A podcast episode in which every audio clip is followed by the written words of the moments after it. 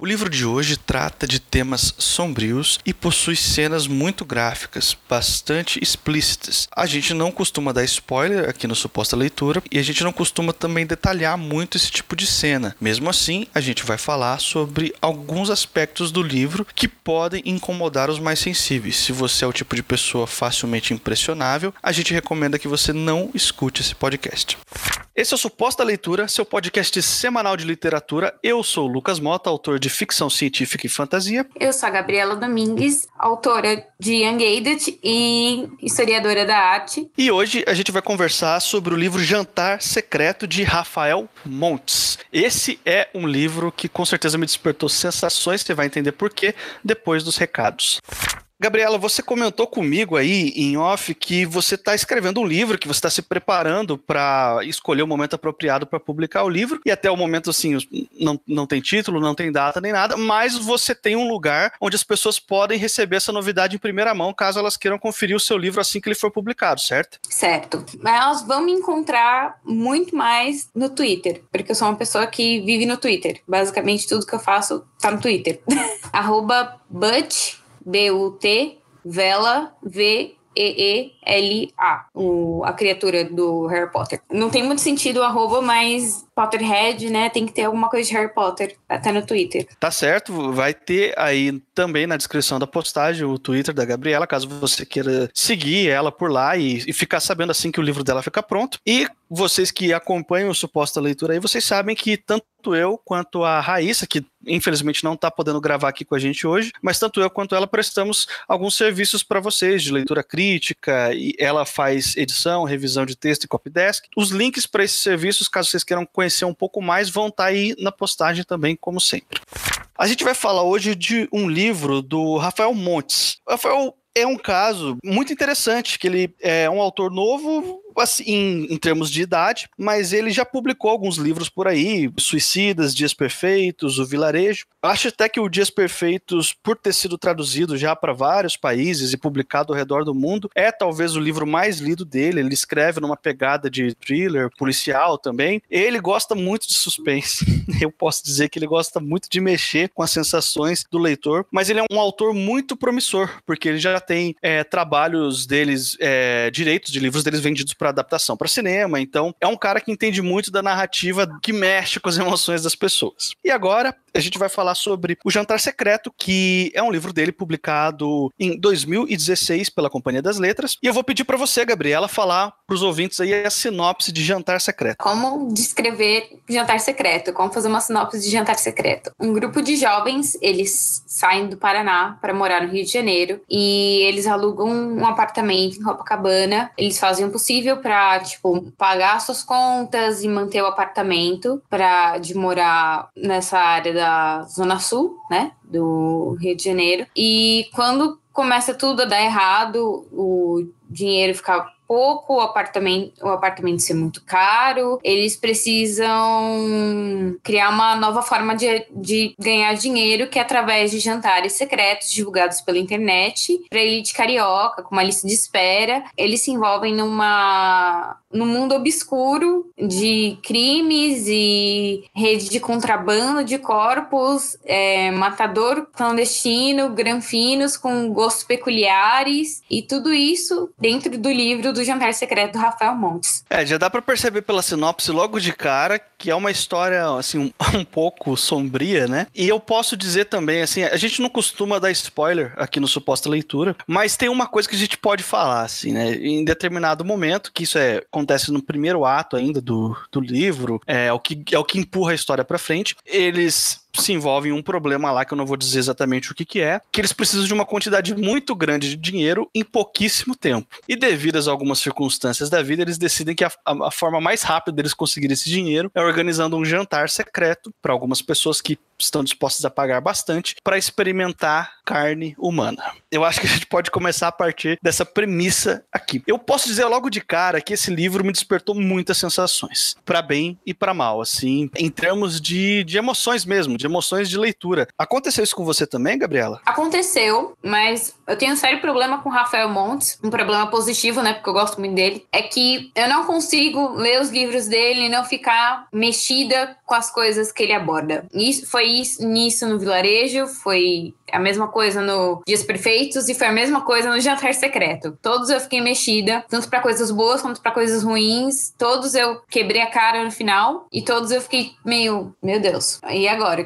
como eu explico esse livro para as pessoas? Pois é, esse é um livro que quando a gente estava conversando em off, escolhendo qual livro a gente ia gravar, você sugeriu esse. Eu li a sinopse dele e ela já me deixou intrigado. Aí eu fui na Amazon, para quem não sabe, a Amazon tem um sistema para quando o livro está disponível em e-book também de você ler as primeiras páginas online. Você não precisa comprar, você pode ler o comecinho só para saber se o estilo do autor te agrada, se você se a edição tá legal, entendeu? Aí eu, eu faço isso quando eu tô escolhendo um livro na Amazon, eu, um e-book, né? Eu clico lá, dou uma lida nas primeiras, as primeiras linhas assim, os primeiros parágrafos para ver se aquela história é o tipo de história que eu vou gostar. E eu li o primeiro parágrafo, acho que os dois primeiros parágrafos de Jantar Secreto, e aí depois eu voltei a falar com você pelo Telegram respondendo, não, vamos gravar sobre esse livro sim. Daí eu comprei o livro, li o livro e eu posso dizer que assim, você que leu mais coisas do Rafael Montes, talvez você possa esclarecer isso pra gente, mas aqui nesse livro, que eu não sei se é uma característica que se estende aos outros livros dele, ele tem uma pegada muito de humor negro, assim, de fazer você dar risada com coisas que te deixam desconfortável ao mesmo tempo. E por mais que a história esteja rolando um certo suspense e, e os problemas estejam escalando, ficando cada vez maiores, tem aquele momento que você dá aquela, aquela risada, assim, aquela aliviada, aquele, ou até risada de nervoso, se você quiser dizer assim. Isso acontece acontece em outros livros dele também ou é só aqui no Jantar Secreto? Não, acontece nos outros livros. Pelo menos os, os outros que eu citei que eu li, que foi o Vilarejo e o Dias Perfeitos, eu posso te garantir que a coisa que você mais vai fazer é rir de nervoso, que é impossível não rir de nervoso. Não, eu acredito totalmente em você, porque aqui no Jantar Secreto, o primeiro ato, embora ele já tenha essa pegada assim, tipo de suspense, de que você, assim, a, a primeira, a primeira cena do livro é o protagonista, o Dante, chegando na delegacia vestido de smoke Tolkien coberto de sangue, ele tá todo ensanguentado e dizendo pro delegado que ele quer se confessar. É o, é o estilo de história, esse começo o pessoal costuma chamar de in media res, né, que significa no meio da coisa, quando você começa com uma cena que na verdade cronologicamente na história ela tá lá lá para frente, ou pro meio ou pro final. Então ele começa assim, com essa pegada em média res, mostrando o Dante todo ensanguentado, indo se confessar, e depois começa a história já num ponto mais no passado para explicar desde o começo como ele chegou naquele ponto. Então, por mais que no primeiro ato não aconteça tantas coisas sombrias assim, pelo menos se a gente for comparar com o restante do livro, por causa dessa cena na delegacia, eu fiquei nervoso o tempo todo. Eu fiquei esperando. Falei, meu, alguma coisa vai acontecer, entendeu? E mesmo assim, é, é um primeiro ato assim que a maior parte das piadas do livro, das cenas engraçadas, estão nele. Então aqui, ele meio que dá uma enganada em você que vai ser um livro mais leve para depois ele passar uma rasteira. Eu fiquei com essa sensação. Sim, ele faz exatamente isso, ele te dá uma rasteira. Mas uma coisa que eu gosto desse livro livro é o fato do easter egg que ele tem no primeiro na primeira parte. Ele cita o Rafael, no caso, ele cita, no momento que o Dante está falando do trabalho dele, o outro livro dele, que é Dias Perfeitos, que ele fala que tem, passou uma pessoa no trabalho do Dante e pergunta para ele daquele livro que tem um anão na capa. O livro que tem um anão na capa é a capa de Dias Perfeitos no Brasil. Olha só, não tinha reparado. Isso é para os ouvintes aí que entenderem melhor, o Dante, ele, ele é vendedor de uma livraria. Ele trabalha numa livraria. E aí, essa cena realmente é um, é um easter egg que eu não tinha pego. Ele, ele referenciou ele mesmo. Sim. Teve algum momento da sua leitura aqui, Gabriela, que você deu uma respirada fundo e falou: não, para mim não dá mais. Isso aqui tá bizarro demais. Eu não consigo mais acompanhar essa história. Que você, que você pensou seriamente em largar o livro por causa disso? É, não, porque como eu sou muito fã do, do gênero terror, então terror, gore, todas essas coisas, a mais absurda possível, eu digo que o extremo que eu cheguei foi ler Joey Hill, que é o filho do Stephen King, que escreveu Nosferatu. Quando você lê Nosferatu, nada mais é tão absurdo assim depois de Nosferatu. Porque Nosferatu é bem absurdo. É muito bom, mas é bem absurdo. Basicamente, Papai Noel do Mal. Depois disso, nada ficou tão absurdo para mim. O Jantar Secreto ficou tão ok. eu tava bem na pegada, assim, de tipo, Rafael Montes, Rafael Montes, e aí eu embarquei no jantar secreto. Eu entendi o que você falou, eu acho que eu não expressei direito. Deixa eu reformular minha pergunta aqui. Não, não é no sentido de você ter vontade de largar, do outro sentido, ah, essa cena é forte demais para mim. É no sentido moral mesmo, é de, de mexer com, as, com, com o seu moralismo. Ah, não, a, sim. A sua noção do certo e do errado. Não, isso aconteceu. É, é diferente, né? Numa cena lá pro final, quando chega nessa cena, que mexe com a moral de todo mundo, que eu acredito seja a mesma cena, é a hora que você para e pensa, não, meu Deus, não, isso não tá acontecendo. E é tão bem detalhada que você fica tipo, não, não, não quero acreditar que isso tá acontecendo. Não quero acreditar que realmente chegou a esse nível, a esse patamar. É, então, é, é porque eles, eles vão entrando, assim, é uma história dessas, assim, bem, bem de catástrofe, né? Que os, os quatro amigos que dividem um apartamento, que, diga-se de passagem, não é um apartamento popular, é um apartamento mais caro, um pessoal que gosta de coisas, assim, da classe mais alta, um pouquinho classe média alta, vamos dizer assim, né? Uhum. Mas eles estão tendo dificuldade para pagar as contas e cada um tem uma personalidade muito definida. A única coisa em comum que os quatro têm é que eles são amigos de infância. Eles vieram da mesma cidadezinha do interior do Paraná para tentar a vida no Rio de Janeiro, fazer faculdade, arrumar emprego, etc. E eles vão começando a entrar em problemas cada vez maiores. E tem um determinado momento no livro que eu acho que é esse que você está se referindo, porque não tem como ser outro. É. que o Dante vai para um lugar que ele até então não tinha ido e acontece uma coisa horrível. E aí eu já fiquei, meu Deus, isso, isso é muito horrível. E aí depois o Dante vai para um outro lugar logo na sequência que acontece algo pior ainda. Isso. E aí, aí eu, eu comecei a ficar desesperado. Eu falei assim, meu, pra onde esse Rafael Montes vai levar essa história? Ele vai fazer eu terminar esse livro aqui depressivo, chateado, né? E aí, depois que o Dante visita essas duas cenas, esses dois cenários, vamos dizer assim, horríveis, que, que mexe muito com a sua moral, com a sua questão ética, ele ainda leva você por uma cena que, que não mostra, não mostra nada. É, se resume a um personagem falando uma coisa, uma coisinha de nada para um outro. Ah, nós vamos fazer a partir de agora, nós vamos fazer isso. Esse momento foi o momento que eu quase larguei o livro. Eu falei, não tem como. Isso aqui não tem como.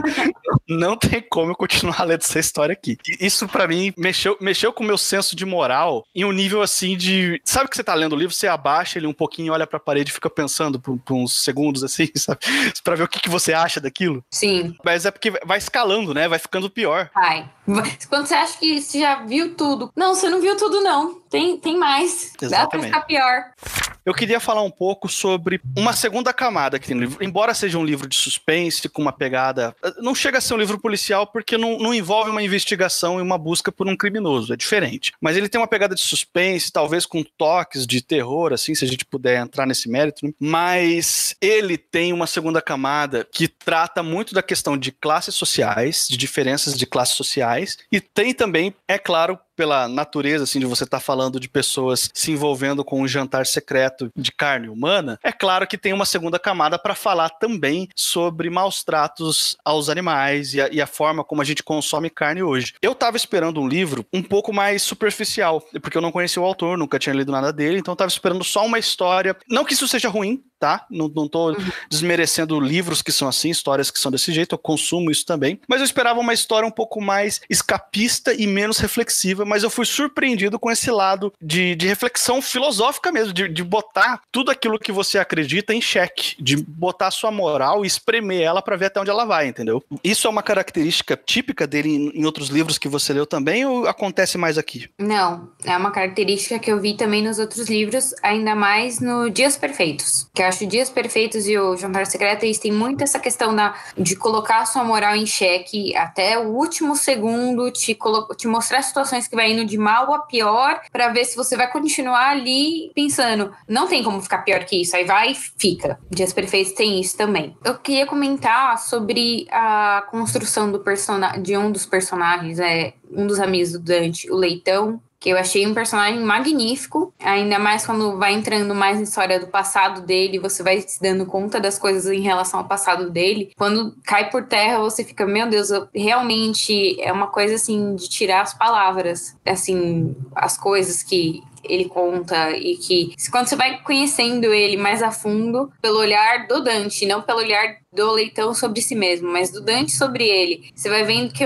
como uma o buraco é mais embaixo, como é mais complexa toda a questão dele. E eu achei ele um personagem magnífico, assim, muito bem criado, muito bem montado. Todos os porquês que ele tem são, não digo que são, é, assim, que você entende e aceita, mas assim, fazem sentido. Ah, eu concordo plenamente com você. É um personagem muito coerente, né? Os personagens desse livro, em geral, são todos muito interessantes. São todos muito. Cada um tem suas próprias motivações, o seu próprio estilo, né? Todos eles servem para ajudar a contar essa história. Mas o Leitão, ele, ele é particularmente especial. Eu concordo com você que ele tem um tempero a mais ali. Ele é um personagem, assim, que você demora um pouco a entender qual é a dele. No começo, até, ele, ele é aquele personagem que é tão louco, mas que é tão louco que qualquer coisa que ele fizer fizer o que ele falar, o leitor aceita. Você aceita, porque ele é assim. Ele é doido desse jeito, entendeu? Uhum. E esse personagem, ele talvez, eu acho que do livro, ele seja o que mais tem camadas. É o que mais tem coisas a dizer em, em termos de, de background e, e de evolução narrativa mesmo. Ele vai se tornando cada vez mais importante para a história.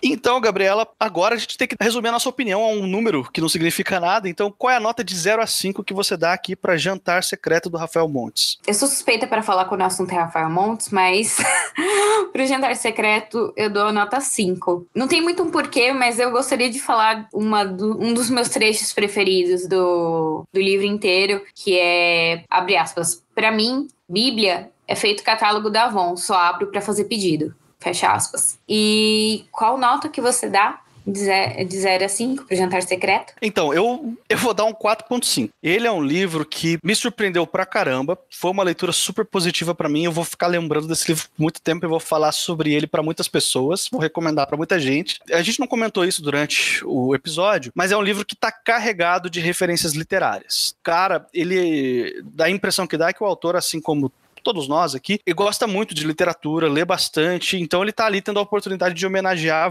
vários autores e autoras que ele gosta. Então tem referência a muita coisa da literatura nesse livro aqui. Trechos de livros, nomes de autores. Se você prestar atenção, você vai encontrar bastante coisa. O carro que o, os quatro amigos dividem é, no começo do livro é um carro velho, todo arrebentado, que bebe gasolina pra caramba. Então, porque ele bebe muito e porque ele é velho, eles chamam ele de Bukowski. Isso é legal, é legal pra caramba, aí, sabe? Foi uma Sim. puta referência referência para quem, pra quem curte literatura. Então, eu dou um 4.5 porque no terceiro ato, eu acho que o autor ele acaba falando demais algo, algumas coisas que eu gostaria que tivesse ficado no subtexto. Aquelas reflexões filosóficas e morais que eu tava falando, no terceiro ato tem algumas cenas que ele, para mim, fica expositivo demais. Eu acho que passou um pouquinho, mas não atrapalhou a minha leitura. Eu terminei o livro super feliz, assim, ó. Feliz assim, né? Um livro sombrio pra caramba, mas ter... foi um final satisfatório, é isso que eu quero dizer, sabe? E a última última cena guarda uma surpresa. A gente não vai falar absolutamente nada sobre isso por razões óbvias, mas a última cena ainda, quando você pensa que a história já acabou, já esfriou e não vai te impressionar mais, ela vai lá